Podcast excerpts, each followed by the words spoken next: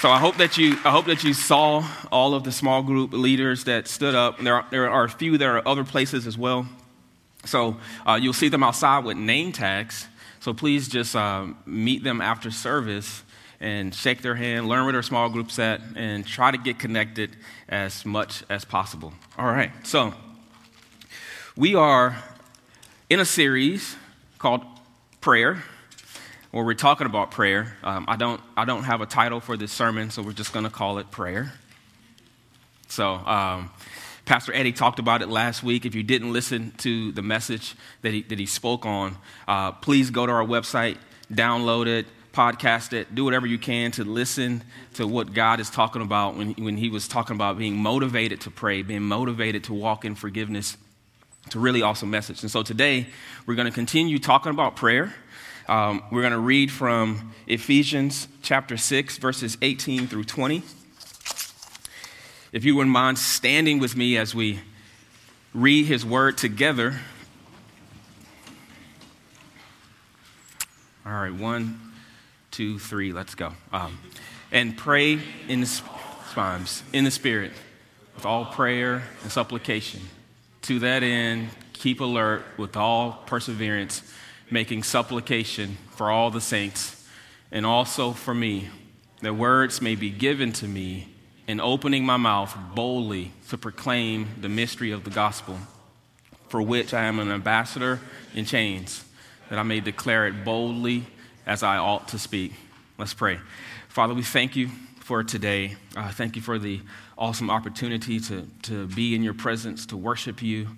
And we just ask, Lord, that you would speak to us through your word, that you would help us learn how to pray, help us to hear your heart for prayer, and teach us, Lord, how to pray to you, how to speak to you, how to talk to you. And thank you for listening to us and giving us access to you. And so I pray, Father, today that this message, my words, will change not only me, but everyone here that hears it. So we thank you. In Jesus' name we pray. Amen. You may be seated. Or sit down. Oh, that's awesome. That's Elizabeth, though. She is. Anyway. So I want to define prayer if I can. Elder J.C. talked about prayer at our prayer meeting. If you didn't come, you missed a moment where God showed up and met us, and it was amazing. But he just said, very simply, that prayer is talking to God. It's our direct communication to God. It is our direct message. It's how we DM a friend. We can direct message God. We have this kind of access to our Father that we can call him up whatever we need. We can call him as a friend. We can call him up as a father. We can call him up as a lover of our souls. We can call up the great I am. Whatever need there is, whatever need that you have, and whatever capacity you need God to be, we can actually access him in prayer and talk to him and say, God, I need you. I want to talk to you. And he listens. And that's prayer. Right? It's an amazing privilege that we have. Paul talks about it in Ephesians chapter 2, verse 19, where he says this, for through him, we both have access in one spirit to the Father. He's saying, look, no matter what, he's talking about Jews and Greeks, right? I mean, Jews and Gentiles, that they all through Jesus Christ have access to him. But what he's saying to us and how I would read it is, it doesn't really matter who you are. We all have access and this privilege to God, all right? Whether you're black or whether you're white or whether you're old or whether you're young, whether you're rich, whether you're poor, whether you've been serving Jesus for 30 years or whether you just walked into the room and you don't know him, you all have this same access and this privilege to God. I'll call it it's a redeemed privilege, right? Because it's an access that Adam and Eve had, where they could walk in the garden and be close to God, and then in the fall that was removed. But God wanted this relationship with us so much that he sent his son, Jesus Christ, to die for us and give us this access back, right? And so it's this question that I had is prayer important to God? And if you think about it, it has to be, right? Because God is basically saying, I want this relationship with you so bad that I'm going to send my son to die for you.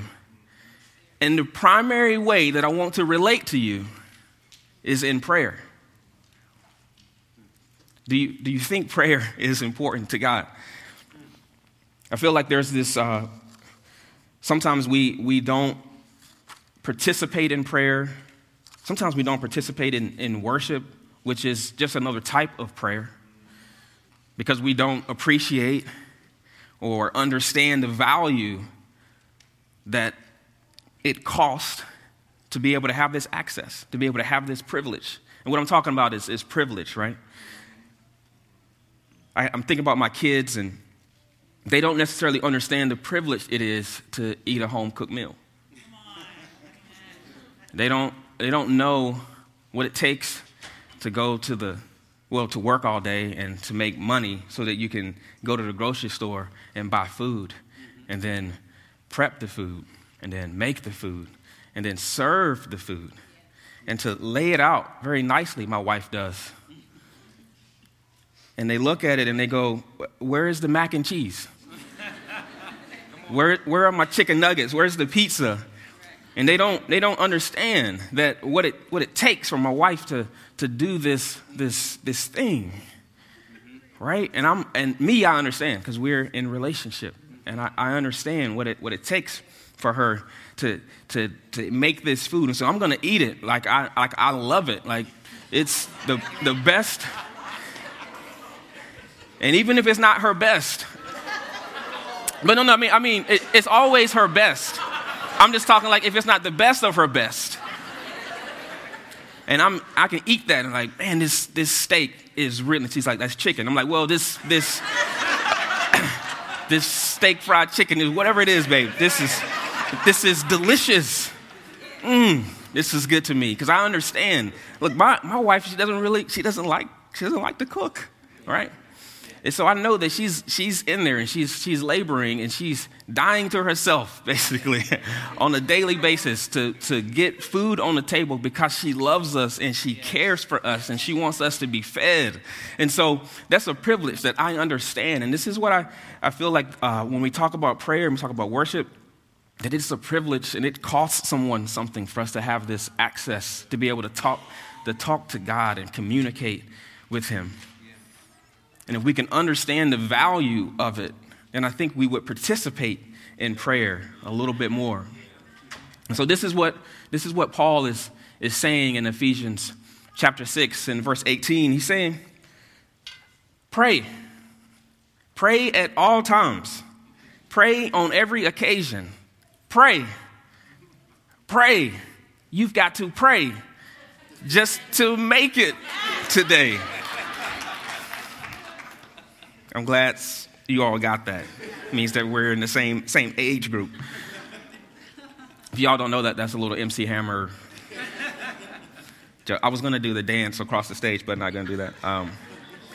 But this is Paul. He's pleading. It almost sounds like he's pleading and he's begging the church in Ephesus to pray. Pray at all times, pray all types of prayer, pray everything, pray for everyone, pray for him, pray for the advancement of the gospel. And as I was reading it, I was kind of left with this question, like, why is this so important to Paul here? What is the purpose of him calling us to this prayer? And if we read this passage in its immediate context, we can see that this doesn't stand alone. This prayer call doesn't stand alone. It is actually attached to the part of this letter where Paul is describing the armor of God, and he's describing spiritual warfare.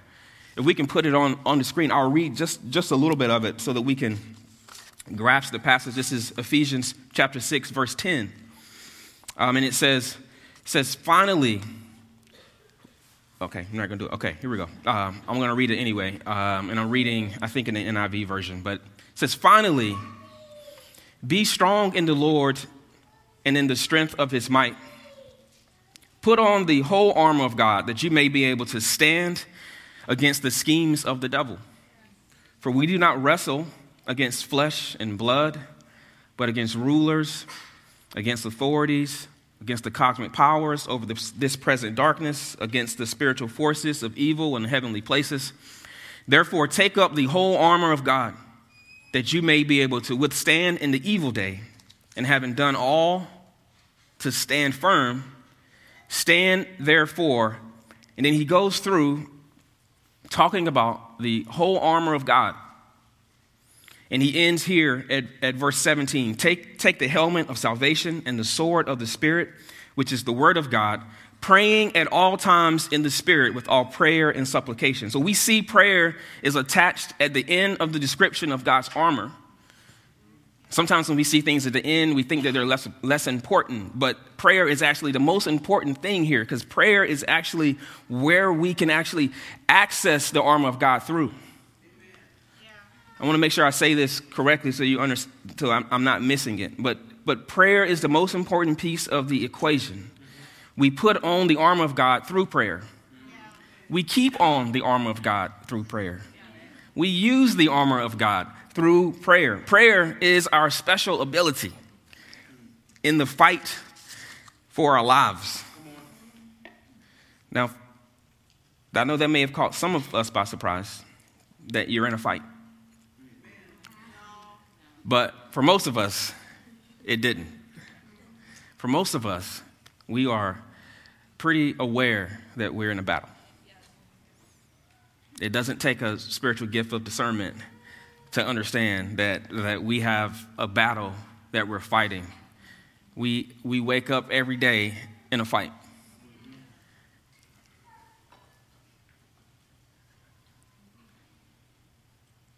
We have to fight to wake up. We have to fight to go to sleep. Am I talking to somebody here this morning?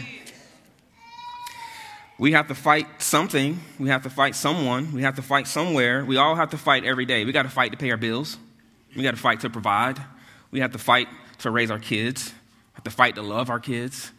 We have to fight to succeed on our job. We have to fight for our significant others. We fight with our significant others. We fight for our friends. We fight with our friends. We fight for our health. We all have to fight. We fight addictions. Then we have to fight our responses to all of these things. We got to fight our emotions, fight our insecurities. Am I talking? Does anybody? Okay. We got to fight for peace. We had to fight to be recognized. We got to fight our need to be recognized. That goes back to insecurity, but we got to fight for our identity. We got to fight to find our purpose. Can you picture something that you're fighting right now? Yeah. Right? I could literally keep going all day, but I think you get the point in what I'm trying to say. Oh, that rhymed. I'm a poet and didn't know it. I'm going to show it. Don't blow it. No.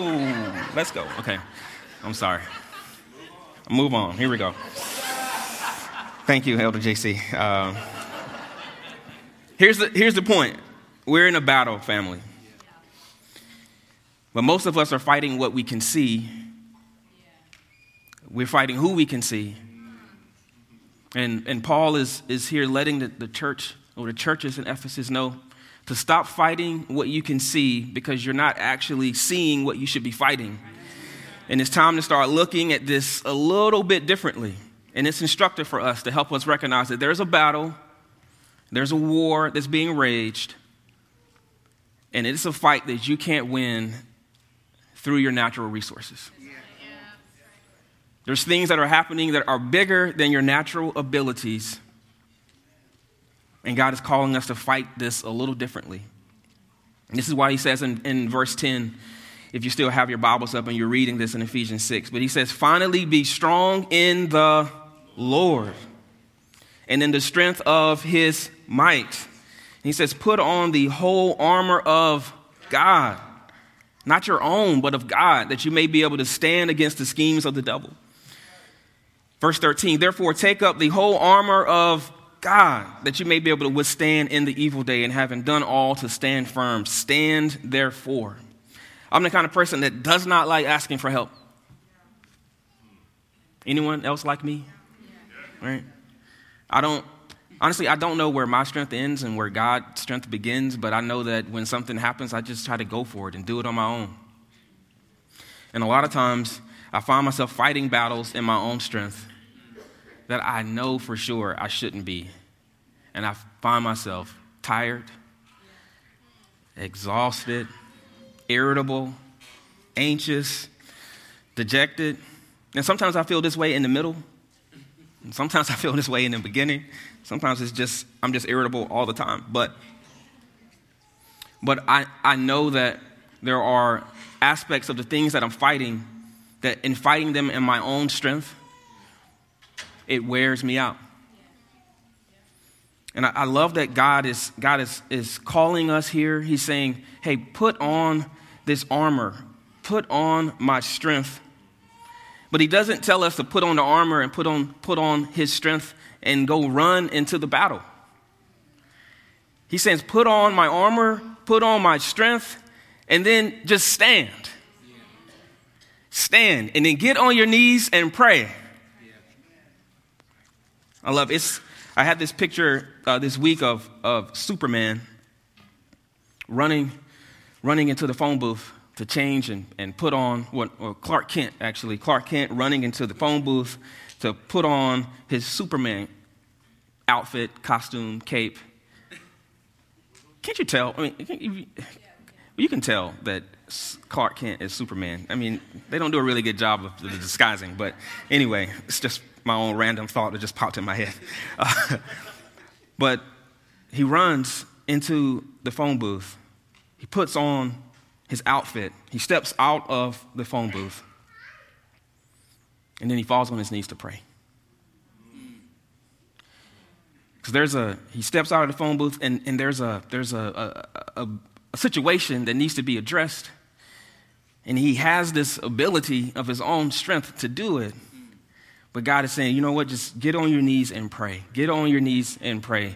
Because listen, I'm going to fight the battle. He's already won the battle. He's already fighting the battle for us. The battle is already won through the resurrection of Jesus Christ. And he's saying, just stand. The armor is really just a reminder of who we are in Jesus Christ. If you put on the helmet of salvation, I'm going to mess this up, but the helmet of salvation, the breastplate of righteousness, the belt of truth, the shoes readied in peace, the shield of faith, the sword of the Spirit. These are all things that we have, but they're really just reminders of who we are in Christ and whose we are in Christ. And then prayer becomes our weapon that we use to call God to act on our behalf. And it's our weapon that we use to stay connected to God in relationship in the midst of the battle. I'll say that again because this part is it meant something to me, but prayer is designed to keep us connected to God in the midst of the battle. Amen. To maintain the intimacy of our relationship. I'll say this, if you think about this, if prayer is designed to keep us connected to God in relationship, and the enemy's greatest desire is to keep us disconnected from God, do you think he's going to try to stop you from praying? Absolutely. He's going to stop you from using your greatest weapon. And so I say, don't be deceived. Don't be lazy. And let your greatest asset, your greatest tool be taken away from you. There is nothing more important than our relationship with God, nothing more important than our intimacy with God and being connected with him. And so what happens is, and I'm not saying that all of the issues that we face are from the enemy to keep us distracted, but I'm saying that the enemy will use them. He will use them to distract you with issues rather than you focusing on the relationship. And I'm saying that don't let distractions, don't let circumstances, don't let your sin keep you from getting on your knees or getting in a place where you can be connected to God in prayer. Prayer is powerful. And it's powerful in relationships. What I've learned, at least in my relationship with my wife, is that The enemy is happy to have us fighting about the issues rather than fighting for our relationship. And I think if you can understand that, you can understand that this is the reason why small groups are important. When we talk about really getting connected and getting to relationships, the enemy will love to have us separate or separated. And so he'll use circumstances and situations, and he'll use something that someone said. He'll use some church hurt that you may have to keep you disconnected and away from the body and being connected, right? Yes. And what I'm saying is we can look at it in the natural and say, this person hurt me and hurt my feelings, and we deal with it this way. Mm-hmm. Or we can get on our knees and pray and really seek the heart of God. Yes. We have to fight to be connected. That was just a little side note, but I just wanted to lay that out there. But don't allow the enemy to disarm you from the power of the presence of God in your life and in your relationships. That's good. So Paul rolls into verses 18 through 20. We're finally getting there, where he talks about basically the practice of prayer. And he's saying, pray all the time. What does that even look like? Do we become monks, run into a monastery, and pray all day? Do we get weird, run around and speaking in tongues all the time? Absolutely not, right? But he is calling us to pray in no specific way, but he's just saying, look, pray the Lord's Prayer. Pray in tongues, pray in silence, pray very loud, pray promises, pray in worship, just pray. Pray in your house, pray in your car, pray in your office, pray at church. Pray by yourself, pray with your friends, pray with your spouse, pray with your kids. Yes. He's saying talk to God on a consistent basis in any way possible, as often as you can. Yes. So my wife says to my kids, go ask your father. Go talk to your daddy about it. Come on. Talk to him first about your life, about your decisions, about your hurts, about your desires, especially if you're single and looking for a spouse. Talk to God first. Yes. And this is important. He says, pray all the time, but he says, pray in the Spirit. This is really important, especially if you're single and looking for a spouse. Pray in the Spirit. Pray in the Spirit. You're either praying in the Spirit or you're playing in the flesh.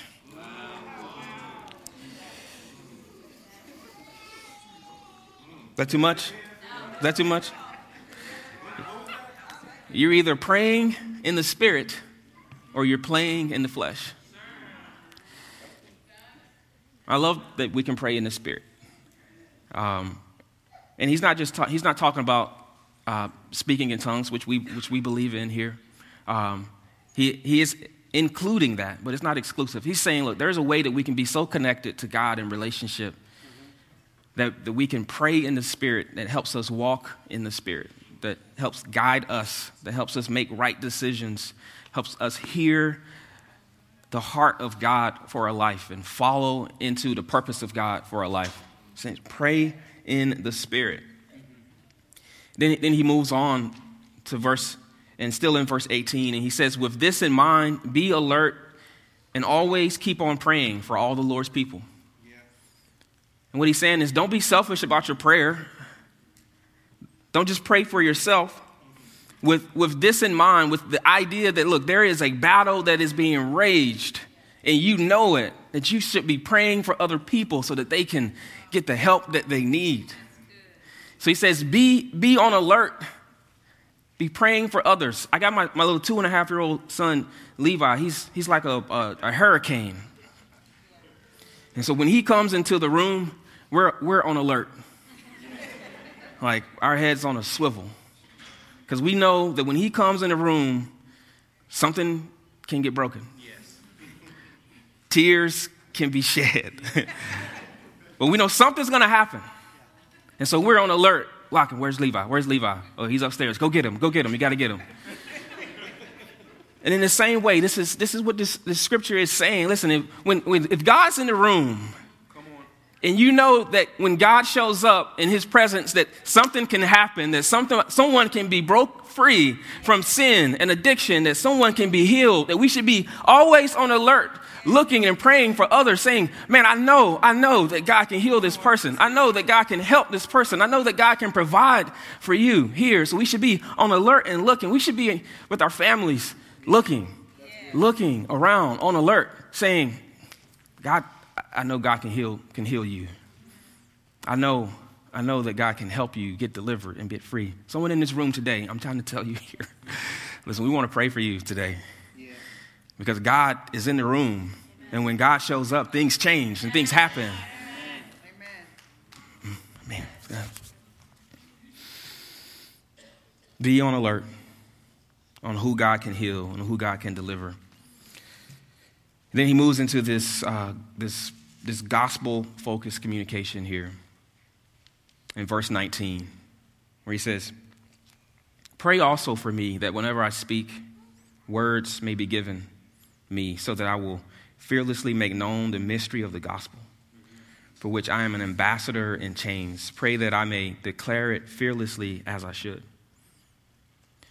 Paul's request for prayer is very interesting to me because he's writing this letter in prison. And so you would think that if you're writing a letter in prison, at least if it were me, I would be writing a letter in prison saying, hey, get me out. Bail me out. I want to be free. Here's my prayer request. I'm thinking about this practically. Like, this is not the place where I want to be. But we look at Paul, and Paul is not asking for prayer to be released from his current situation. Paul's prayer request is for continued advancement of the gospel. This is crazy. He's saying, I want you to pray that God would give me more boldness to do the very same thing that placed me in prison in the first place. Paul is a bad man. He is a bad man. In a place where I would be asking for God to remove the chains, Paul is asking for God to move amongst him while he's still in chains. He's praying for God's purpose instead of his pain. Here's the question. What is the focus of your prayer in difficult circumstances? Is it freedom from the circumstance? Or is it, I want more of you, God?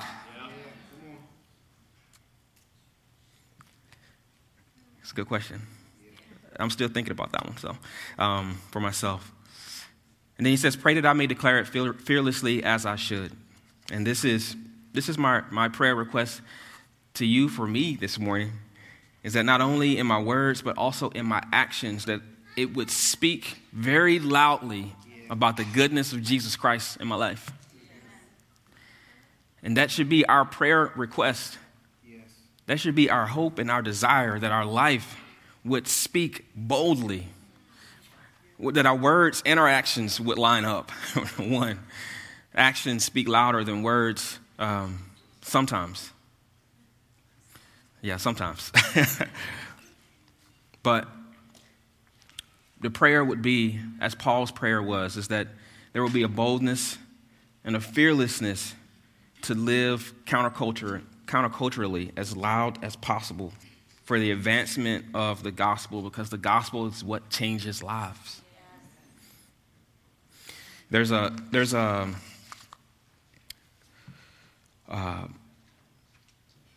it a passage, but it was in a book that I read. It was an excerpt from John Maxwell. And John Maxwell says, when we work. But when we pray, God works. And that's how I want to end today. I want to my prayer and my hope is that you understand what it cost God to give us this privilege, but that you understand the power that's in the privilege, that you don't walk away from this just with a message that says, you know what, I should pray more, but you walk away from this message saying, I need to pray more. I need the power of God in my life I don't want to fight these things on my own. I want God to work and move in power. I want to see him move in power. So that's how I went. Let's pray.